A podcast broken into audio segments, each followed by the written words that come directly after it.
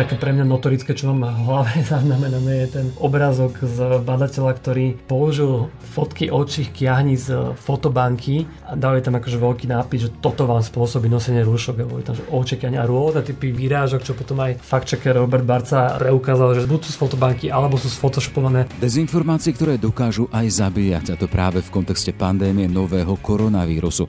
Tak to vidí Jakub Goda, známy bojovník s hoaxami a dezinformačnou scénou sociálnych sietí. Najnovšie je v službách očisťovania informácií o novom koronavíruse, a to rovno v službách rezortu zdravotníctva. Akože zdravotnícke dezinformácie sú špeciálne citlivé a špeciálne majú ten potenciál prelievať sa do fyzického sveta. Aj čas pandémie podľa neho ukazuje, že ľudia by mali na sociálnych sieťach spomaliť. Využiť ten čas, keď človek spomalí a zamyslí sa ešte raz na to, aby možno, že si prešiel, že kto to vlastne tam postol, poznám ho ja vôbec a, a viem, či je dôveryhodný, na čo sa on odvoláva, aký zdroj používa, na aký web odkazuje a čo sú ďalšie vety, ktoré sú na tom webe, čo iné publikovali. Už len tento krok by podľa mňa zachránil veľa aj takých prúsorov, že keď ľudia potom zdieľajú niečo, čo sa ukáže ako blbosť a je z toho hamba.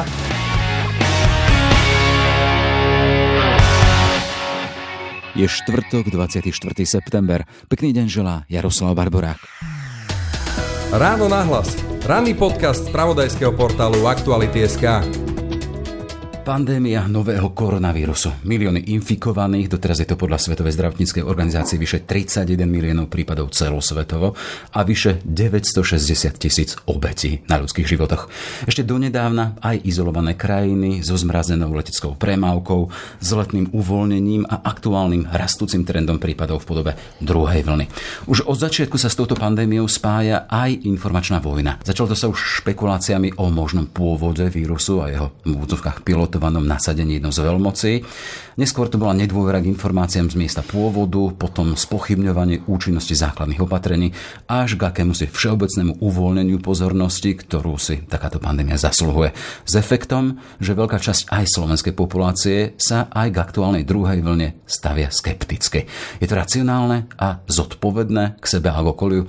Téma pre odborníka na dezinformácie a boj s nimi, ktoré si pred časom najal aj rezort zdravotníctva. Štúdiu náhlas vítam Jakuba Godu. Pekný deň, vítajte. Dobrý deň, ďakujem za pozvanie. Začnem malou citáciou. Na farme Oučara zavražili 300 ľudí vinou fake news. Kto si začal šíriť informácie, že Chorváti predhodili srbské deti levom a Srby sa išli pomstiť. To je známy príklad toho, čo dokáže tzv. fake news, čiže dezinformácia s tým efektom, že dokáže až zabíjať. Máte iné príklady? Áno, no bohužiaľ, toto sa, toto sa stáva a tých príkladov je naozaj viac od takých anekdotických, až by som povedal trochu bizarných. Napríklad je známy prípad jedného českého dôchodcu, ktorý kácal stromy na železničnú trať, pretože bol to ten typ dôchodcu, ktorý trávi veľa času na internete a veril v to, že sa plánuje moslimská invázia do Čech a on teda akože chcel narafičiť takýto útok na práve tých moslimov, on tam potom rozdal nejaké letaky a tak ďalej. A ako skončil to tak, že bol naozaj, e, skončil vo vezení na 4 roky za terorizmus. Starý pán, starče. Starší pán, ktorý ale bol uh, internetovo aktívny.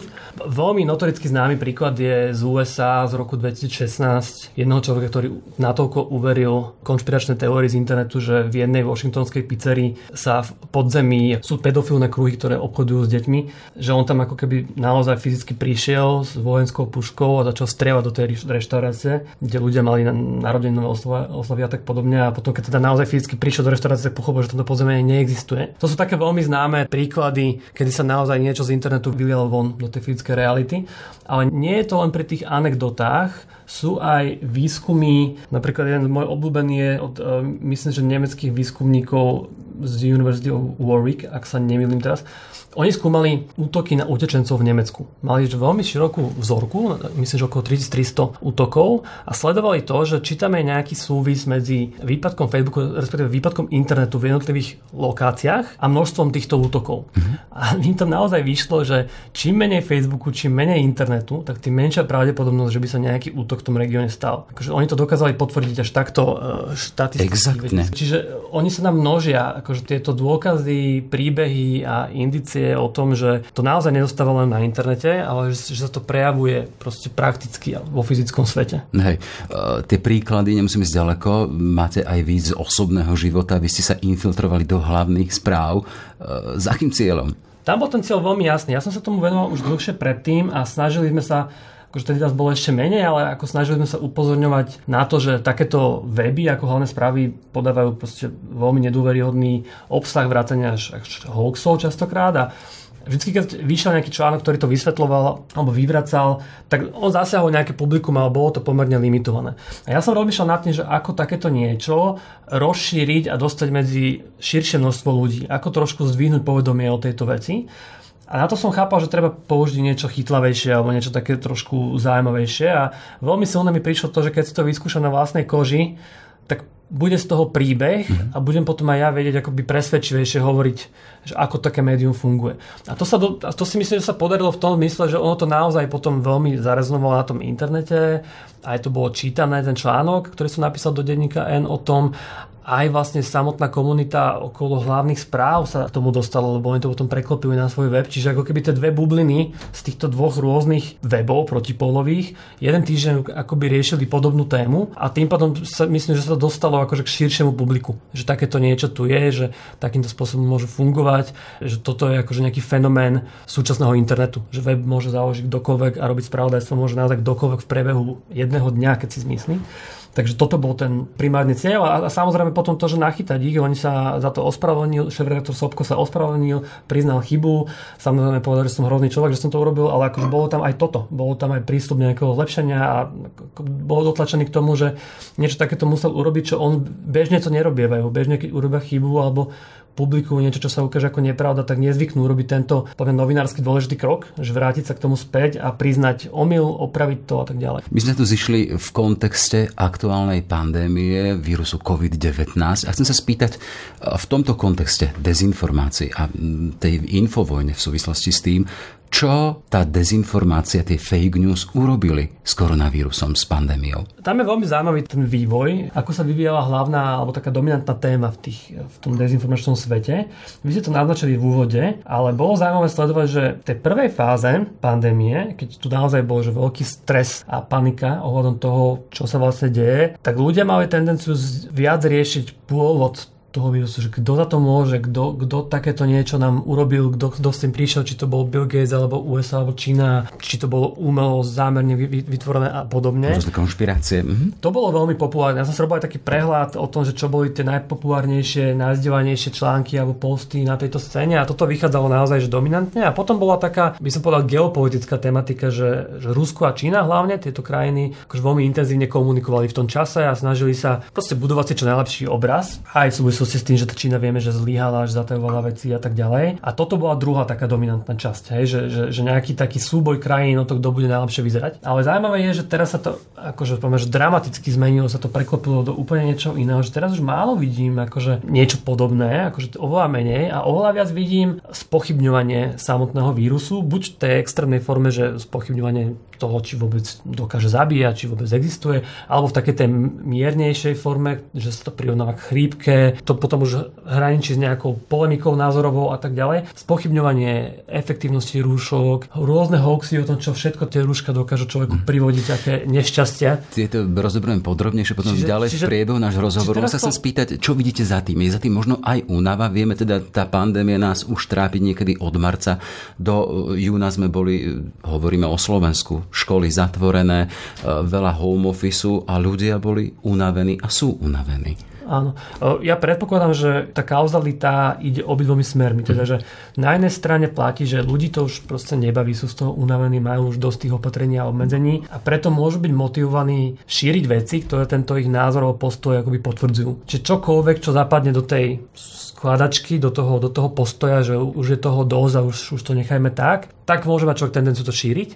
Ale zase naopak, a myslím, že to platí aj, aj, aj naopak, že tým, že sa to takto veľmi šíri, tak potom aj ďalšia množina ľudí môže tomu veriť a môže prepadnúť tomu dojmu, že naozaj sa nič nedeje alebo je to umelo nafúkované. Chcem sa spýtať, či tá dezinformačnosť alebo tie fake news ohľadom toho prispeli aj k tomu širšiemu rozšíreniu pandémie? No, toto neviem takto presne zdoko- mhm. zdokumentovať, zdokladovať na, na, na, na, na mhm. tomto konkrétnom prípade. Nemám akože teraz v rukách nejakú konkrétnu vedeckú štúdiu, ktorá by to presne zaznamenovala, ale vieme to, vieme sa odpichnúť od iných vecí. Vieme, že aj VHO vyhlásila antivakcinačné hnutia ako za jeden z najväčších problémov v roku 2019 práve dvoj tomu, že vnímali, že toto prispieva k tomu, že klesa zaočkovanosť v populácii. Čiže aj tuto vidíme, že aj taká inštitúcia ako VHO, ale aj my to vidíme aj z prieskume, ktorý robíme medzi lekármi, že naozaj sa tieto veci prelievajú do reálneho správania ľudí. Čiže my môžeme len predpokladať, že to nebude inak počas pandémie, keď je masívne množstvo tých dezinformácií na internete. A presne tak, ako to platí pri vakcinácii, alebo ako to platí pri liečbe napríklad onkologického ochorenia, kde tiež existujú príklady, že dokonca ľudia odmietnú liečbu, tak pravdepodobne s najväčšou pravdepodobnosťou rovnaký efekt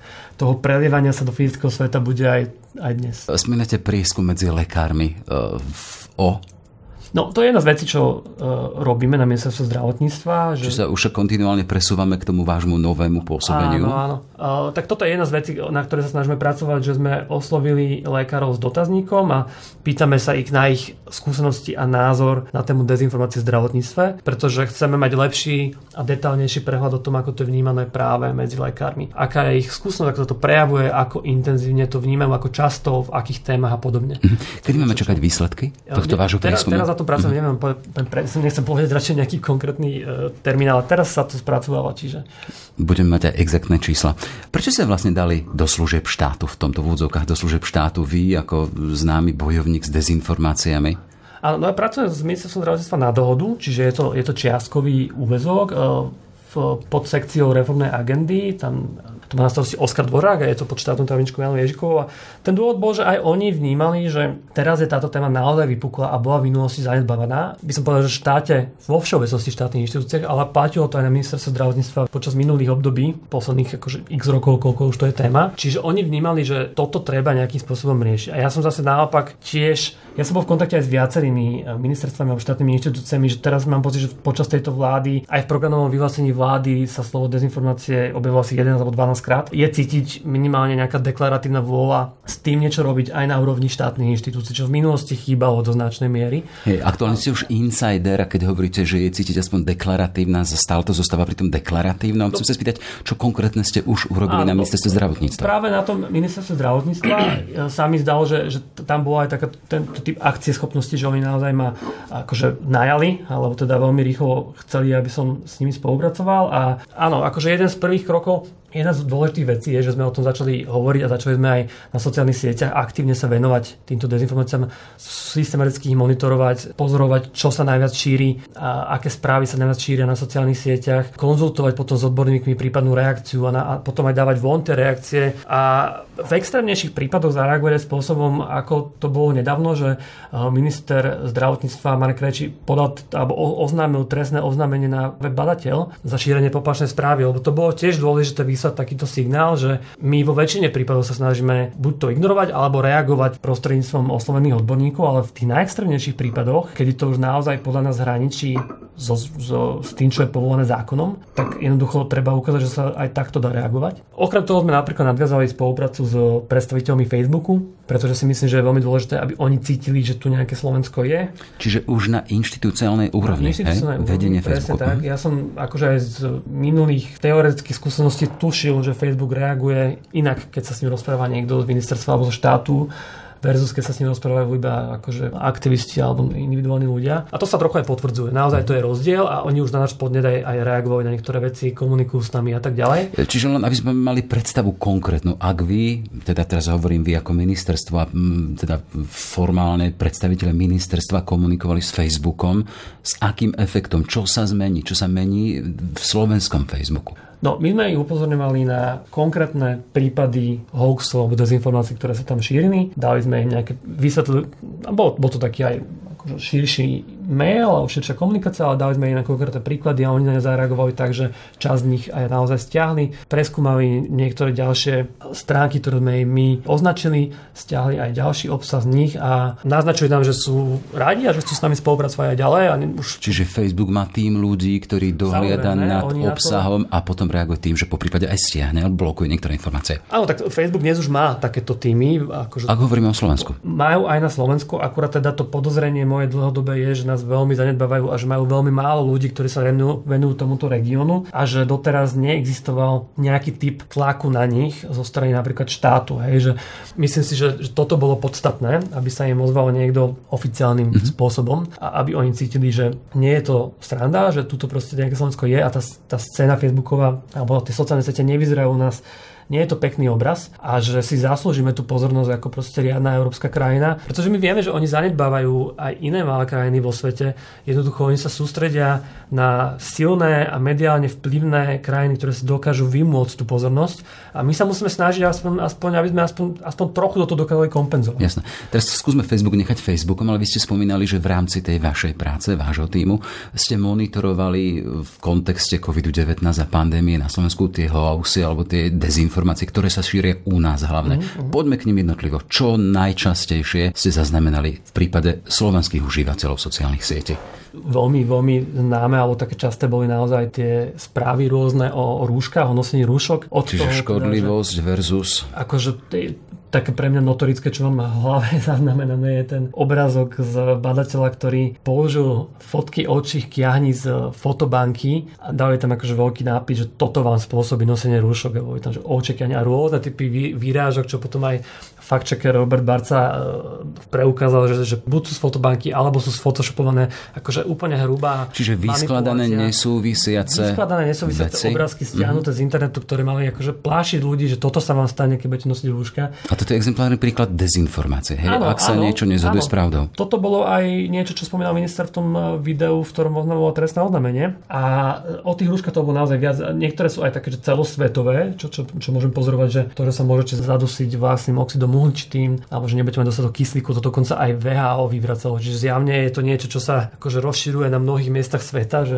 sa to ujalo ako niečo populárne. A potom aj také, že pri odberaní, pri testovaní vám to pavičko zajde až do mozgu a môže vám poškodiť mozog dialog, akože nie, niekedy to už hraničí s takou bizarnosťou, alebo zaznamenali sme virálnu správu, že neexistuje žiadny dôkaz o tom, že koronavírus v skutočnosti niekoho zabil, zabil toto napríklad zdieľal aj Rytmus na svojom Instagrame, bolo to pomerne populárne. A to, čo my spravíme v takomto prípade, že keď zistíme, že to je naozaj rozšírené a je to aj potenciálne e, nebezpečné, teda nie je to úplná banalita, ale môže to naozaj ovplyvniť správanie ľudí. Napríklad v tomto prípade sme oslovili patológa Michala Pálkoviča, ktorý osobne robil pitu väčšinu ľudí, ktorí zomreli na COVID. Čiže odborníka v danej oblasti? Odborník, ktorý je poviem, že ideálny respondent na takéto niečo. Že keď niekto na internete šíri, že nie je dôkaz o tom, že niekto zomrel z dôsledku koronavírusu, tak sa spýta pýtame človeka, ktorý robí tie pitvy ľudí, ktorí zomreli na COVID. Doplním, aktuálne natáčame v stredu predpoludní, máme aktuálne 42 prípadov úmrtí na Slovensku, ako som citoval Svetová zdravotnícká organizácia k včerajšiemu dňu, 961 tisíc obetí celosvetovo. Áno.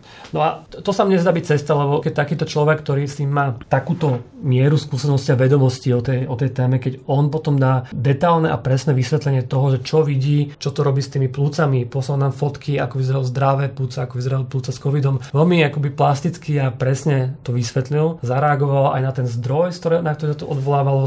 Povedal, že on je teda členom rôznych spoločností, patológov a tak ďalej, ale že takúto proste nepozná alebo pôsobí na nedôveryhodne. Vysvetlil konkrétne, ako tá choroba sa rozširuje, ako, ako ničí plusné tkaniva a tak ďalej. Ne. A my sme akože tieto jeho slova dali na sociálne siete a toto je podľa cesta, lebo, lebo myslím si, že to je najlepší spôsob, keď sa niečo takýmto spôsobom šíri. Nie je jasné, od koho to je, ako to má dôveryhodnosť, kde sa to vlastne vzalo a my sa pýtame človeka, ktorý o tom vie najviac. Hej, to je návod ísť za odborníkom, ale predsa len tá naša spoločnosť, či sociálnych sietí alebo internetu je zvyknutá aj na doktora Google. Alebo, áno, áno, to je... a, a máme ale skúsenosť aj iných lekárov a odborníkov, ktorí ale hovoria diametrálne odlišné veci. To máme skúsenosť zo Slovenska. A čo v takom prípade? No, ja by som to rozdelil, že jedna vec sú, že hoaxy a dezinformácie, teda veci, ktoré sa dajú akoby, že perfektne vyvrátiť a naozaj, že poprieť, že či sú pravdivé, jednoducho ich vyvrátiť a dokázať, že sú Chce to ale prácu, analýzu. Áno, ale potom mhm. je, by som povedal, že trošku rozdiel v, v niečom, čo má viac charakter akože nejakého hodnotenia, interpretácie alebo debaty. A na, v tej debate môže existovať aj nejaké že extrémnejšie póly alebo názory, ktoré môžeme považovať za kontroverzné alebo povedzme až proste, že absurdné, ale stále to má skôr povahu nejakých hodnotenia. Áno, stáva sa to, že, že lekári dávajú von svoj názor, ktorý potom ako keby nejakým spôsobom vš- zo všeobecnia, napríklad na,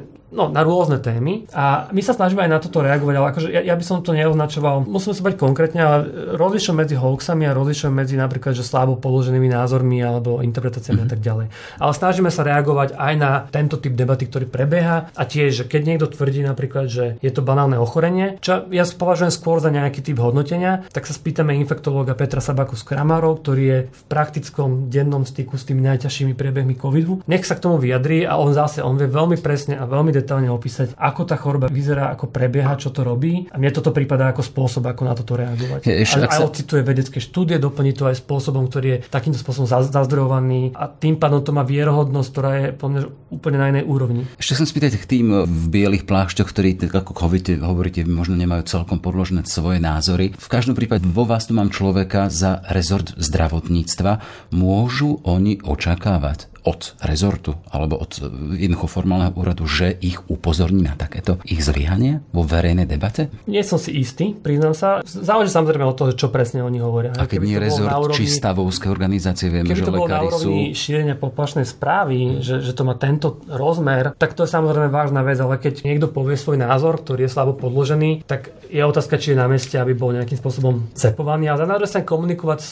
s lekármi sa dá aj normálne, aj, aj bez toho, aby to bolo brané ako nejaká buzerácia. Čiže ne, neviem na to povedať úplne presný okay. názor. Akože my sa skôr snažíme vyvažovať to tým, že tlačíme do popredia odborníkov, ktorí na tie jednotlivé témy vedia proste najlepším spôsobom reagovať a vysvetliť ich tak, aby to naozaj spudzovalo dôveru a potom hľadať spôsob, ako to urobiť tak, aby sa to šírilo na tom internete. Aby to Čiže jedným z konkrétnych výstupov vašej aktuálnej práce aj to, že točíte videá s odborníkmi, z ľudia, ktorí naozaj vedia, čo hovoria, to citujem teda z vášho statusu, lebo ľudia majú tendenciu veriť autoritám v bielých plášťach. Áno, to je spolupráca s komunikačným odborom, čo je veľmi dôležitá vec.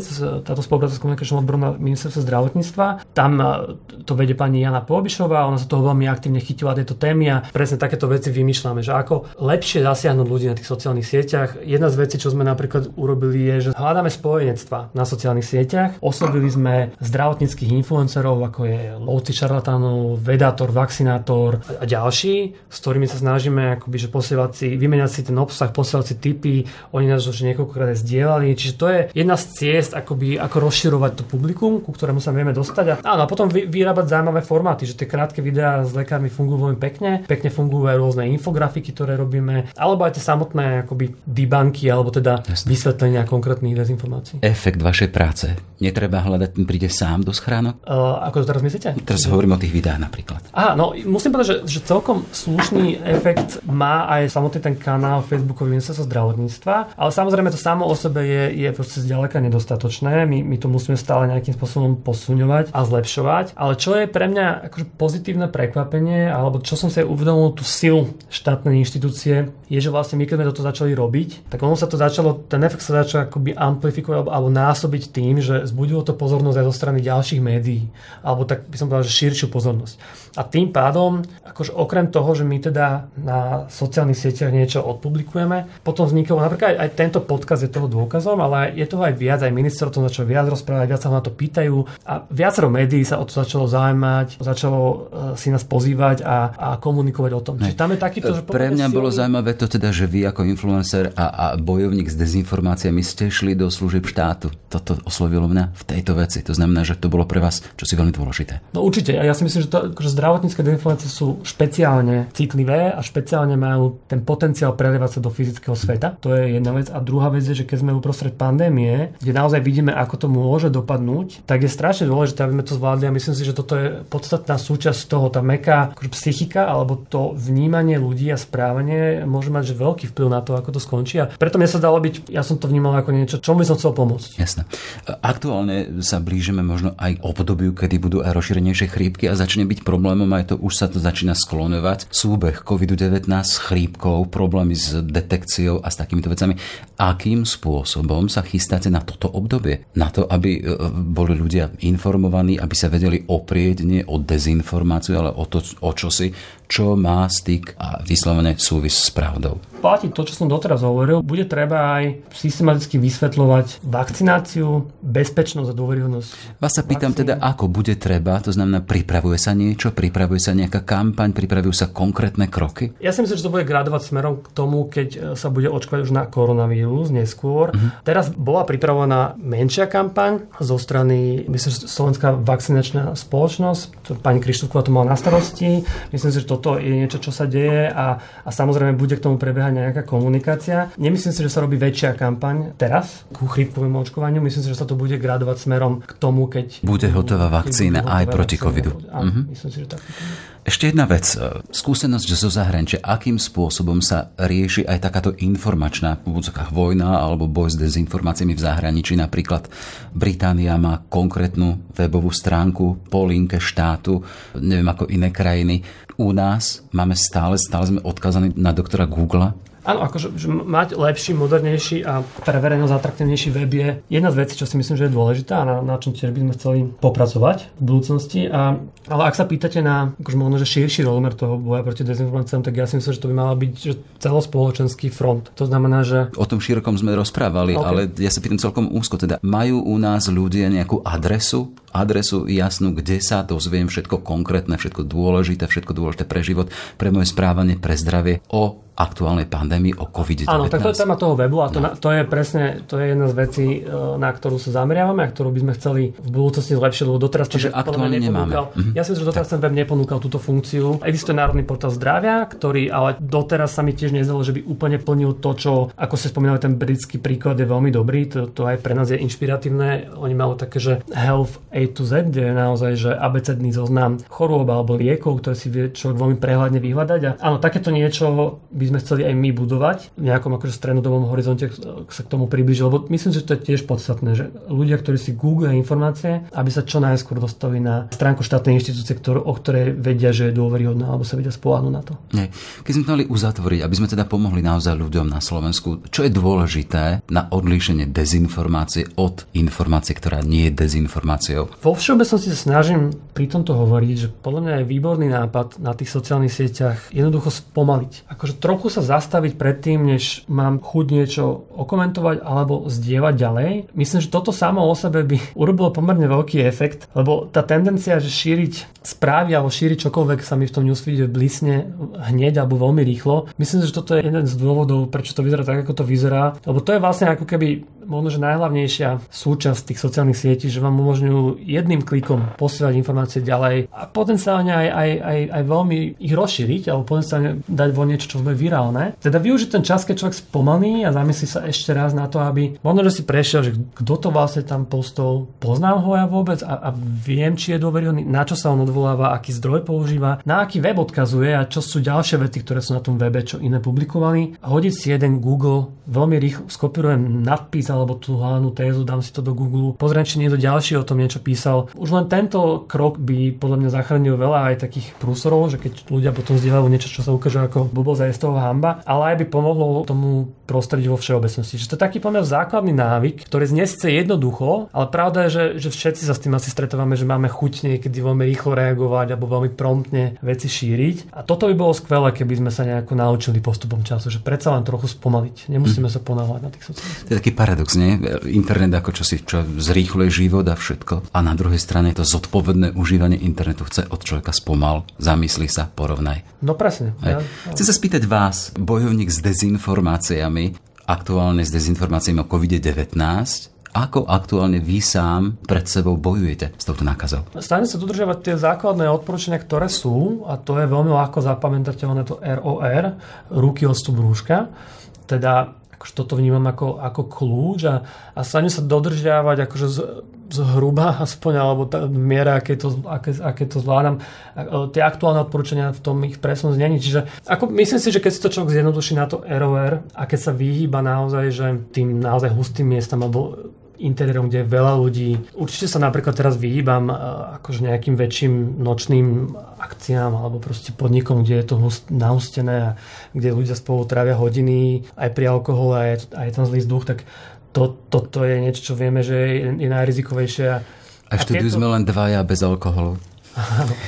A takže tie, tieto veci sa snažím akože limitovať a, a potom dodržiavať tie základy, ktoré sa snažíme aj my neustále prizvukovať a komunikovať. Ne. Dobre, toľko teda Jakub Goda, známy bojovník s dezinformáciami, aktuálne v službách boja s COVID-19 a aj v službách ministerstva zdravotníctva.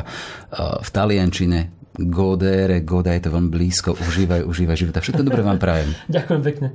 A nech sa darí. Ďakujem. Ráno nahlas. Ranný podcast z pravodajského portálu Aktuality.sk.